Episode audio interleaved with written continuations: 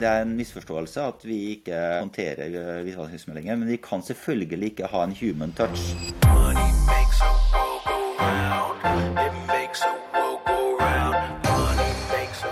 Velkommen til The Laundry, en podkast hvor vi diskuterer hvitvasking, bekjempelse av økonomisk kriminalitet og diskuterer temaer du normalt ikke tenker over.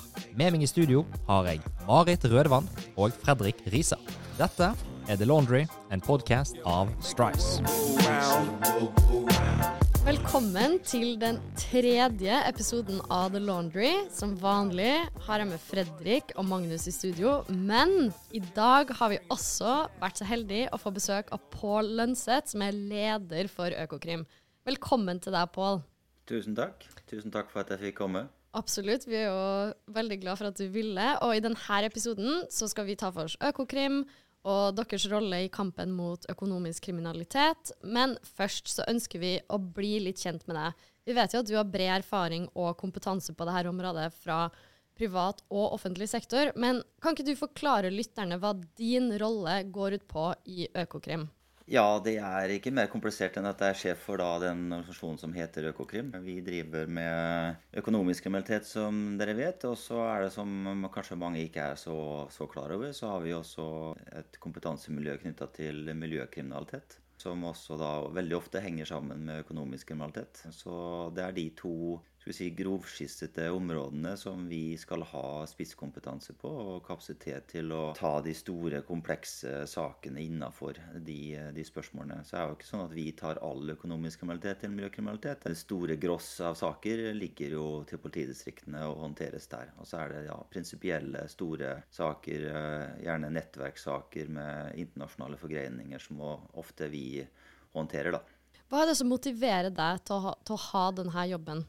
Du, når jeg ble spurt om å ta den jobben, så, så, var det en sånn type jobb som det er vanskelig å si nei til. Altså Økokrim har en posisjon som en, en, veldig viktig samfunnsaktør innenfor dette feltet, og som skal være si, politi- og påtalemyndighets spisskompetanseorgan innenfor økonomisk kriminalitet og miljøkriminalitet. Og få lov til å være med og lede den kampen eh, fra politi- og påtalemyndighets side, det, det var så vidt spennende at jeg valgte da å forlate en jobb som jeg trivdes også veldig veldig, godt i. Magnus, Økokrim her nå, de har, det blir, virker jo som det blir mer og mer og vanskeligere og vanskeligere ting å forholde seg til. Og i vår første episode så kom jo du med noe, noe kritikk. Kan ikke du fortelle de lytterne som kanskje ikke fikk med seg det, hva var det du sa, og bakgrunnen for det?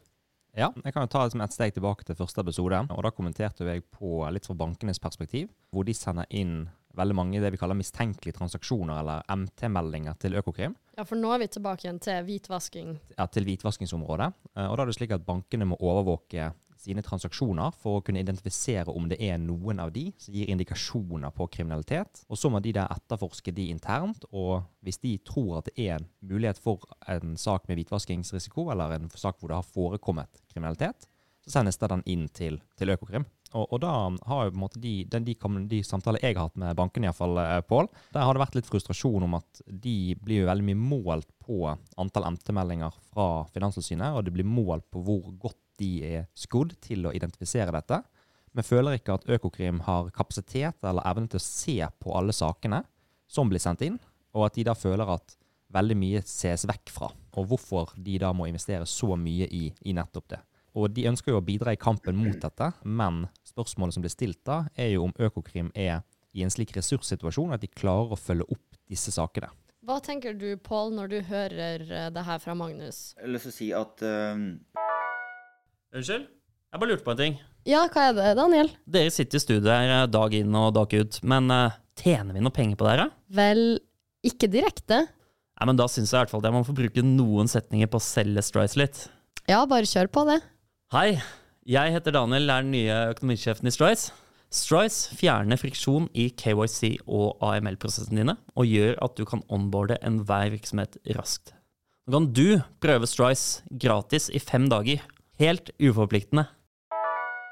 Jeg kan komme tilbake til hvordan Økokrim behandler disse MT-meldingene, altså MT-meldinger, altså mistenkelige transaksjonsrapporter. Men det er klart at Økokrim kunne vært eh, tre ganger så mange folk, og vi hadde fortsatt ikke blitt eh, arbeidsledige. Eh, sånn at det, det skal sies. Men det eh, hvitvaskingsregimet som, som beskriver nå, det er, et, er jo et internasjonalt regime som også Norge har forpliktet seg til å følge. Og Finanstilsynet følger da opp de rapporteringspliktige bankene som er nevnt her. Det er bare én av én kategori av det. I deres håndtering og etterlevelse av det hvitvaskingsregelverket. Og det er en viktig at bankene har en tilsynsmyndighet for å få slik at de gjør jobben sin på det. Og så er jeg helt enig i at det bør henge sammen med eh, hvordan kapasiteten er andre steder i dette totale hvitvaskingssystemet for å følge opp de, de MT-meldingene og den jobben som, som bankene gjør. Og der er det en, definitivt en eh, mismatch i dag, på en sånn måte at bankene bruker store ressurser på dette. Det er ikke til å komme unna. Frustrerende mye ressurser nok for de i et eh, kommersielt eh, økonomisk perspektiv. Jeg mener også at vi eh, bruker så mye der i samfunnet, samfunnet som totalt sett at vi helst skulle hatt enda mer ut av det i andre enden, altså i politi, politienden, da, for å bruke det uttrykket. Så her har vi et forbedringspotensial. Jeg tenker vi har et forbedringspotensial eh, hos bankene i å melde til oss de riktige tingene. At eh, Finanstilsynet selvfølgelig må ha en, eh, en rolle å spille i at bankene får lov til å bruke ressursene der det er riktig å bruke ressursene og melde på de tingene. Og at vi selvfølgelig har kapasitet og teknologi på plass til å håndtere de meldingene som kommer. Vi mottar jo stadig vekk flere meldinger. Det er en utvikling som har vært over tid. Det øker med sånn rundt 2500 meldinger hvert eneste år. Vi mottok i fjor rundt 16 000 hvitvaskingsmeldinger. Det er bare fra de norske rapporteringspliktige. Eh, I tillegg så kommer en god del internasjonale rapporteringer. Sånn at tilfanget til Økokrim, altså det som da kalles Enheten for finansiell etterretning, altså Norges Financial Intelligence Unit, FIU, den, den er økende. Og det stiller oss overfor eh, store utfordringer som vi da må løse. Både med teknologisk eh, element, eh, men selvfølgelig må vi ha mennesker eh, nok til å se på det så, dette også. Og det er ikke til å stikke under en stol at jeg gjerne skulle også hatt flere mennesker til å håndtere hvitvaskingsmeldingene. Og for den saks skyld en raskere utvikling av teknologien, men eh, der er vi, står vi i en utviklingsfase og har gjort det hele tiden, egentlig. Vi har en hvitvaskingsverktøy i dag som f.eks. av bankene rapporterer inn i, som heter for ASK. Det er et uh, verktøy hvor, eh, hvor hvitvaskingsmeldingene kommer inn. Der er det en automatisert behandling av samtlige av disse meldingene. Det er ikke sånn at vi ser på bare en brøkdel av eh, meldingene. Vi, enten digitalt, eh, menneskelig eller i begge deler, ser vi på samtlige meldinger som kommer inn. Og det er en automatisert si, det vi kaller en berikelse av den informasjonen som kommer inn i disse MT-meldingene. Kommer det f.eks. inn et personnavn i disse MT-meldingene, så vil det automatisert gå, flyttes over i politiets etterretningssystem og vil kunne fanges opp at det er MT-meldinger på det og den individet i politiets etterretningssystem. Ikke nødvendigvis hvilken informasjon som ligger der, da, men da vil de fange opp at det ligger informasjon der som vi kan besitte, og som de kan kontakte oss for å få ut. Det, det er en misforståelse at vi ikke håndterer eh, hvitvaskingsmeldinger, men vi kan selvfølgelig ikke ha en human touch på 16 000 meldinger pluss hvert eneste år og følge opp 16 000 rapporteringer. Det er ikke kapasitet til, og det er heller ikke realistisk at vi skal få kapasitet til, til det. Derfor så er utvalget av hva vi forfølger, de automatiserte, digitaliserte prosessene rundt håndteringen av hvitvaskingsmeldingene, begge de to elementene er, er naturligvis veldig viktige. Og så har jeg lyst til å si at en del av kritikken mot Økokrim, og som som vi også tar til oss eh, fullt ut, men som også er i stor grad et ressursspørsmål, det er jo vår evne til å stanse transaksjoner. For det er noe annet. Eh, Det er et annet tema.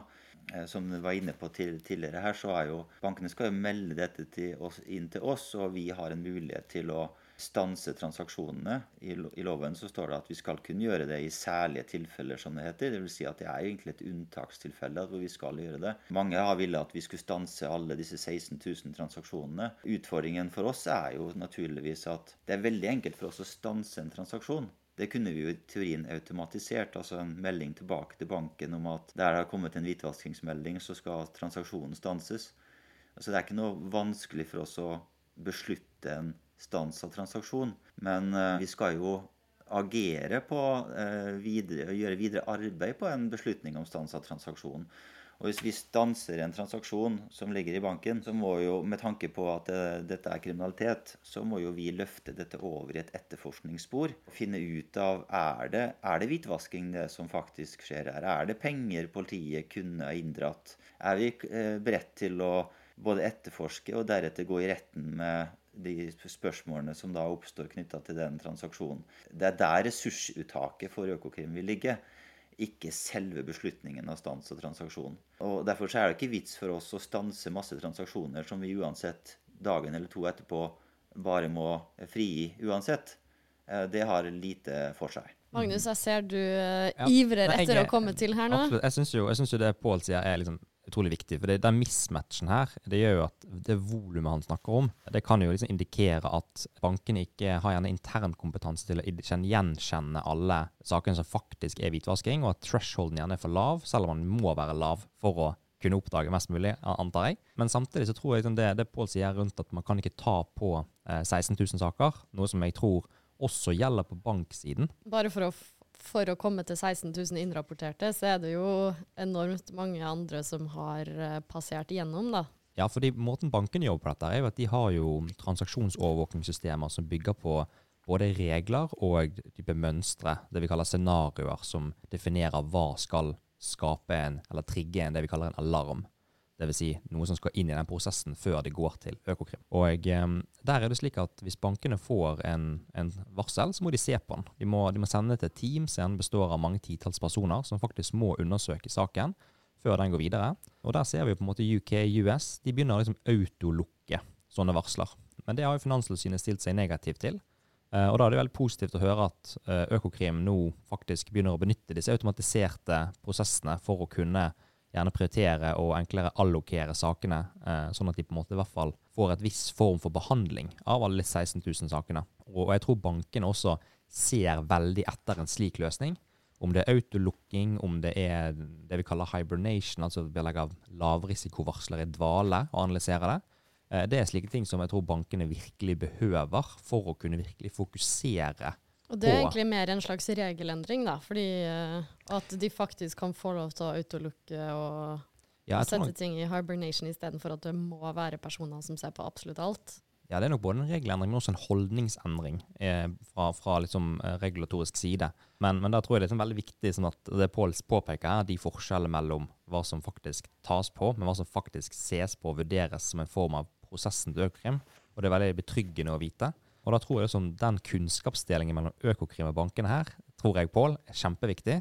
Hvis bankene klarer å gjøre det samme, og skape et samarbeid der, så tror jeg liksom effekten på antivitvaskingsarbeidet kan være så mye høyere. Ja, fordi nå har jo, Du kom jo med litt kritikk av Økokrim i begynnelsen her, men at vi snur perspektivet rundt til bankene. fordi at både bankene og Økokrim alle vil jo det beste. Motvirke økonomisk eh, kriminalitet. og Det er jo derfor man har systemer og rapporterer og sånn. Men en av de tingene vi har fått uh, høre, da, eh, også spes et, spesielt etter vi har lansert den podkasten her, er at det her området om å inngå dialog og samarbeid med myndighetene er litt sånn tabulagt hodepine for, de, for mange personer i bankenes toppledelse. For det er jo kanskje ingen som i 2022 nå har lyst til å rekke opp hånda og si vet du hva, vi har ikke helt kontroll, det er vanskelig. Så hva, hva tenker du om det, Pål? Bør, bør bankene kontakte myndighetene og si at du, vi trenger litt hjelp, og vi, har lyst, vi også har lyst til å redusere varslinger og bare rapportere det som virkelig er reelle saker? Ja, altså Bankene skal få lov å slippe å eller kriminalisere seg selv på, i en dialog med oss. Men det, det som er veldig viktig, er at eh, og det opplever jeg at vi har en god, eh, god dialog med bankene om, også Finans eh, Norge også er involvert. Og vi har jo nå et det som kalles DSOP-prosjekt, altså digitalt samarbeid i offentlig-privat sektor, hvor vi nå har skapt en møteplass mellom de sentrale rapporteringsplikter, som er da medlemmer av Finans Norge, og Økokrim. og Skattemyndigheten sitter også der, hvor vi nettopp skal snakke om disse trusselbildene, få et felles trusselbilde, en forståelse av gjerne modus operandi til, eh, til aktører, som igjen kan gjøre at bankene kan skru sine algoritmer litt til. Denne dialogen er, jeg veldig tilhenger av, og jeg oppfatter at eh, bankene er det også. Og så er det helt sikkert sånn at bankene må jo på samme måte som Økokrim hele tiden se på hvordan kan vi grue oss bedre til. Hvordan kan vi formidle informasjon til bankene. Hvilken grad har vi lov til å formidle informasjon til bankene mest mulig detaljert, slik at de eh, blir mest mulig treffsikre i sitt arbeid med å avdekke hvitvaskingstransaksjoner. Og Den dialogen er vi i gang til nå. Det er nok foreløpig et Selv om det heter et digitalt eh, samarbeid, så er det nok foreløpig litt for mye analogt, og så skal vi forhåpentligvis på sikt da komme over i et eh, bedre system som gjør at vi kan også få dette til å flyte bedre gjennom et digitalt uh, samarbeid. Der må vi hele tiden utvikle oss, tenker jeg. Men jeg opplever at bankene er veldig for det. Vi er veldig for det. Og jeg tror det samarbeidet der er eh, veien å gå. Og så vet jeg at bankene har etterlyst hva skjer med disse MT-rapportene våre. Altså, Jeg har fortalt litt om det nå, men jeg har også igjen lyst til å si at selv om det er mye informasjon som kommer til oss som ikke ender ut i en straffesak nødvendigvis, så er det mye informasjon som kan være en flik av sammen med annen informasjon som gjør at vi kan avdekke kriminalitet og forfølge kriminalitet. Og det er hvitvaskingsmeldinger som kommer inn til oss, som har gjort oss i stand til å stanse si, seksuelle overgrep mot barn, f.eks. Det har vært hvitvaskingsmeldinger som kommer inn til oss, som har rullet opp, startet opprullingen av covid-19-bedragerier. Så det er ikke sånn at det ikke er vits i å sende MT-meldinger. Det har stor betydning å sende MT-meldinger, men vi kan gjøre mye mer ut av det sammen.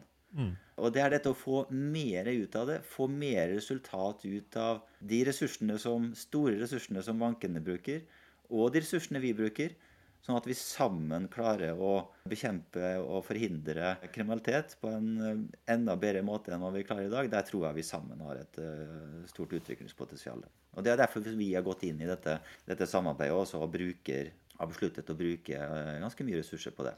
Ok, vi må snakke om teknologi, fordi i Strides så liker vi å snakke om teknologi, og det har jo blitt nevnt, eh, du nevnte jo også, Paul, at dere bruker en del teknologi i eh, Økokrim for å sortere og håndtere innkommende meldinger. Kan ikke du fortelle litt mer om hvordan dere ser på teknologiutviklingen fremover? Både sånn type verktøy dere har lyst til å ta i bruk eh, internt, eller starte med det, kanskje?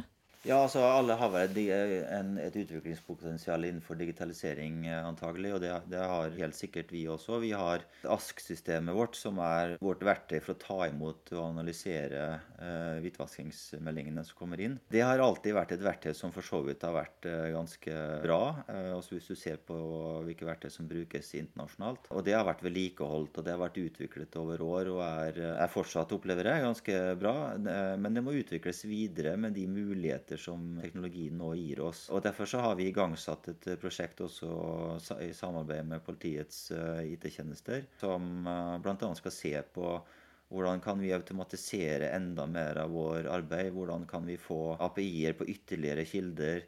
Hvordan kan vi automatisere de prosessene med enda mer enn hva vi gjør i dag? Hvordan kan vi kanskje på sikt koble på AI på analysene våre? De, de spørsmålene har vi et prosjekt gående på nå sammen da med PIT, som den tjenesten heter. For jeg tror at én av de løsningene som, som vi må se på for å forbedre vårt arbeid på hvitvaskingssiden, er teknologi.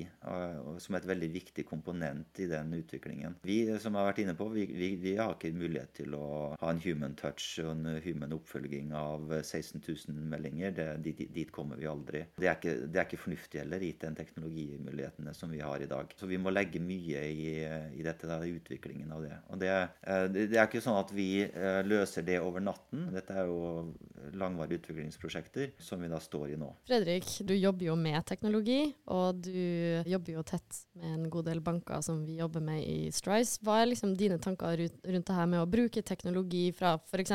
bankperspektiv om å redusere antall falske positiver, men også liksom kommentere på det Paul sier om å bruke masse forskjellige ulike kilder og den type ting?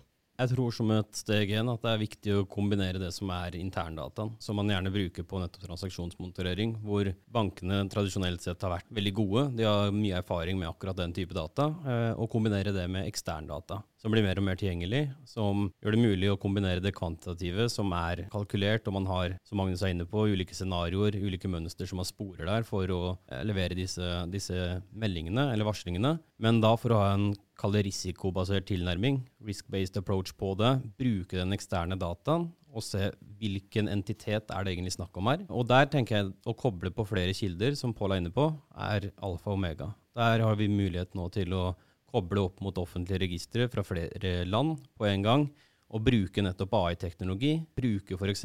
natural language processing og være sikre på at den entiteten vi flagger, er faktisk den entiteten det varsles om i en adverse media-sak f.eks. Hvor det kan være at styremedlem handler med et svartelista land gjennom et datterselskap som ikke nødvendigvis er den entiteten det er varslet om i utgangspunktet, men som kan akkumulere inn og gi en eh, pekepinn på at dette her er noe som burde faktisk varsles på. Og som et steg to av det, da se på den eksterne dataen for å sette opp kvantitative verdier på hvilke saker er det som skal håndteres først. For er det 16 000 meldinger, så er det vanskelig å vite, hvis man ikke har noe annet enn en, en at det er en uh, tatt og overført for mye penger til et land som de ikke hadde meldt fra om på forhånd, at det er viktigere enn en annen sak. Men hvis man har den eksterne dataen på toppen av det, hvor man ser at dette her er en bedrift som omsetter for en milliard i året, har internasjonale eh, kontoer plassert rundt om, og de som er i styret har tidligere straffesaker gående, så, så er det klart at de skal håndteres i, i første rekke. Det, er jo litt interessant det du sier der, fordi det var litt sånn jeg kom i kontakt med deg, med deg Fredrik, var jo når, eh, når jeg så på liksom internkontroller, og så snakket vi om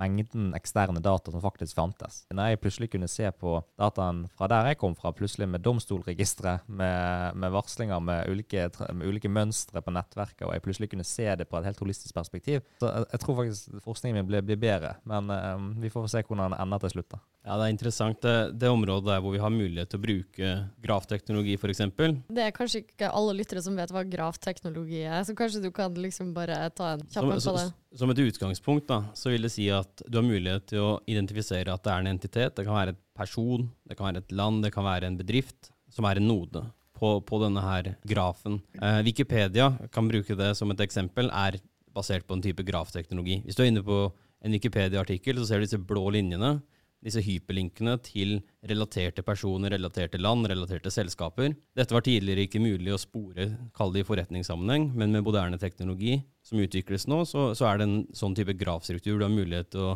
etablere og danne bilde av hvordan forretningsnettverket til ulike entiteter, altså bedrifter i Norge f.eks., faktisk ser ut. Og fordelen med det her er jo nettopp at da har du mulighet til å koble på eksterne register på hver enkelt entitet og spore gjennom hele nettverket til person eller til selskapet alle endringer som påvirker denne entiteten. Så fordelen er at du får, som Magnus er inne på, et veldig holistisk bilde, hvor du ikke kun ser på den enkelte personen eller selskapet som du søker opp tradisjonelt sett på nett, men du søker egentlig opp hele nettverket til person på en gang. Og så må selvfølgelig ulik vekting til der for å, for å si hvor langt ut i nettverket er det noe skal påvirke. Men det er jo der nettopp maskinlæring, f.eks., for, eksempel, for å ta enda et, et begrep, kommer inn. Hvor vi, hvor vi da tar, eh, tar og bruker eh, mennesker til å identifisere at ja, dette her var relevant, eller dette her var ikke relevant for vår del. Når man får mange nok sånne beslutninger som sier at ja, den her type nyhet, det påvirker faktisk ledd tre-fire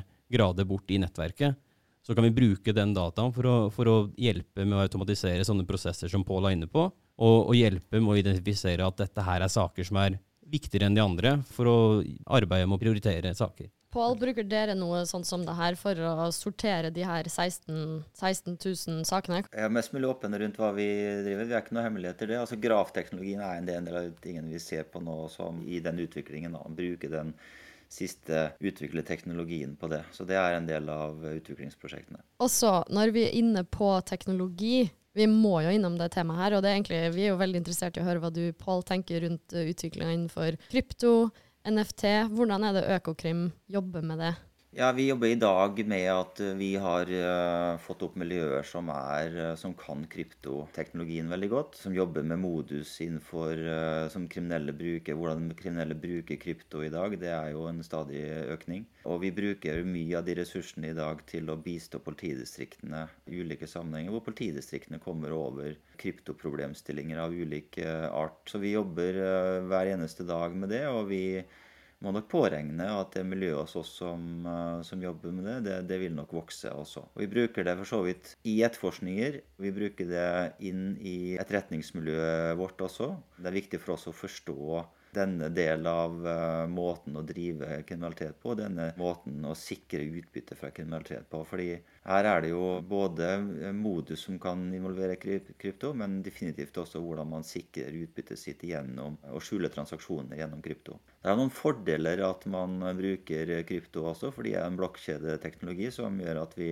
kan eh, spore dette nær sagt til evig tid. Sånn at eh, det har noen plusser også, av denne utviklingen, og det er ikke bare negativt for oss. Ja, nei, man skal absolutt ikke glemme det. Har dere sett noen sånn trender eh, hittil om hva slags type kriminalitet Om det er en spesiell type kriminalitet som foretrekker å bruke de her nye teknologiske verktøyene, eller har dere noe mønster og data på det? Det, det er i hvert fall sånn, Jeg nevnte bedragerier og utviklingen av bedragerisiden tidligere. og Det er klart at uh, det er en del bedragerier som går direkte på investeringsbedragerier i krypto, hvor uh, kryptovalutaen man, man får folk til å investere i, det er humbug. Og så er det selvfølgelig brukes disse miljøene også til å få transaksjoner i krypto som de da tror er veldig vanskelig for oss å følge og sikre. Og I noen grad det, kan det jo være vanskelig å sikre, f.eks. Men uh, som sagt, det er ikke et, eh, er ikke et entydig negativt bilde for oss, dette. Jeg leste tidligere i uka i media at uh, du kommenterte at det var for få mistenkelige bedrifter som blir uh, rapportert inn til Økokrim.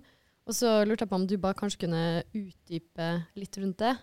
Ja, Ikke nødvendigvis mistenkelige bedrifter, men jeg sa vel noe sånt som at jeg syns vi har litt for lite rapporteringer i, eh, i bedriftsmarkedet, altså i bedriftssegmentet til bankene. Det er ikke, det er ikke unaturlig at eh, det er atskillig flere rapporteringer på individnivå, men jeg kunne godt tenke meg at eh, man kanskje fra bankenes side også så litt mer på mistenkelige transaksjoner innenfor bedriftsmarkedet. Det er nok litt mer kom komplekst for bankene. Sant? En bedrift har tross alt atskillig med transaksjoner og, eh, enn et individ, og kan ha ulike grunner til å gjøre de transaksjonene som gjør at bankenes vurdering av de kan bli mer komplekse. Men, men alt i alt så tror jeg nok det er et forbedringspotensial i eh, overvåkningen av transaksjoner innenfor bedriftsmarkedet. Er det noen spesielle typer bedrifter du tenker de bankene bør se ekstra på? Har dere noen sånn data Ja, på det? Da, jeg vet ikke om vi skal eh, på en måte henge ut noen bransjer, eller uh, i hvert fall ikke bedrifter. Kanskje man kan støtte seg til noe data eller statistisk uh... Ja, altså det, det, Da har jeg lyst, lyst til å slå et slag rett og slett for de trusselvurderingene som politiet nå utgir, og som Økokrim også utgir. Se litt på de trusselvurderingene. Der vil det også være beskrivelser av bransjer som uh, vi er urolige for. Både på, på en måte helt konkret hvilken type bransje det er, men også hvilken virksomheter det kan være snakk om. Altså innenfor hvilket altså sektor. Så, så, så jeg vil slå et slag for å at man bruker, og det tror jeg altså mange banker gjør, og opplever det, at de bruker aktivt de trusselvurderingene som bl.a. vi kommer med, for å se om eh, er, de skal justere litt på sine tilnærminger til, eh, til transaksjonsovervåkningen. Du, fra et teknologiperspektiv, Fredrik. Jeg vet ikke om eh, Pål sa jo, nevnte at det er kanskje enda vanskeligere å rapportere ting på bedrifter enn enkeltpersoner. Er det noen sånn teknologiske grunner til det, eller noe du har sett når du jobber med banker? Nei, jeg tipper at, uh, at det er mer på rent regulatoriske, uh, egentlig. På, på teknisk side så, så ser jeg ikke for meg at det skal være noe begrensende faktor sånn sett. Og så er det sikkert, uh, som Pål er inne på her, mer, mer komplekse saker. Det, det er flere transaksjoner, det er flere signaturer eh, der ute. Eh, så så det, er, det er rett og slett et sammensurium av mange individer på et sted. Så jeg tror egentlig at fra et teknologisk, i hvert fall første steg, for å være litt løsningsorientert på det, så kan det sikkert være vanskelig, eh, vanskelig å, å fange opp alle de, men å sette opp sånn at man bruker nettopp den, den eksterne dataen for å gå litt tilbake på det forrige elementet, for å ha en risikobasert tilnærming. Og bare passe på at de selskapene man har vurdert til høy risiko, at, eh, at man har et system for å godt monitorere og følge opp de, og, og rett og slett passe på at de selskapene som får, eh, får størst konsekvenser, hvis de klarer å gjennomføre om det er terrorfinansiering eller hvitvasking, at det fanges opp uh, på, en effektiv måte sånn sett. Jeg hadde jo egentlig lyst til å bare spørre Pål sånn uh, avslutningsvis. Hva er, det, hva som står på agendaen? Hva som er i kalenderen din neste uke? Hva, hva skal du som uh, sjef for Økokrim gjøre? Hva er liksom dine tre viktigste prioriteringer om dagen? Det er mye som går på Jeg nevnte at vi har holdt på med omorganisering. Det tar fortsatt eh, en del av tiden min. Det- Og så er det selvfølgelig å følge opp de konkrete straffesakene som vi har. Og så er det selvfølgelig disse utviklingsspørsmålene som vi har diskutert bl.a. her nå. Hvis vi skal dele opp i tre, så er det kanskje de tre tingene som tar mye av min tid. Det er veldig gøy liksom, å høre den åpenhetsholdningen til som dere nå fremmer. da. Jeg tror, jeg tror det er liksom med på å skape litt, sånn- litt sånn, eh, common ground eh, på hvitvaskingsarbeidet. Så, så, så selv om jeg ga litt kritikk, så skal derfor det være ros. Tusen takk for at du ble med oss uh, i The Laundry, Paul. Veldig hyggelig å ha deg med. Selv takk. Vi håper du likte episoden. Del gjerne med noen du føler bør høre på podkasten vår. Dette er The Laundry, en podkast av Strice. Yeah.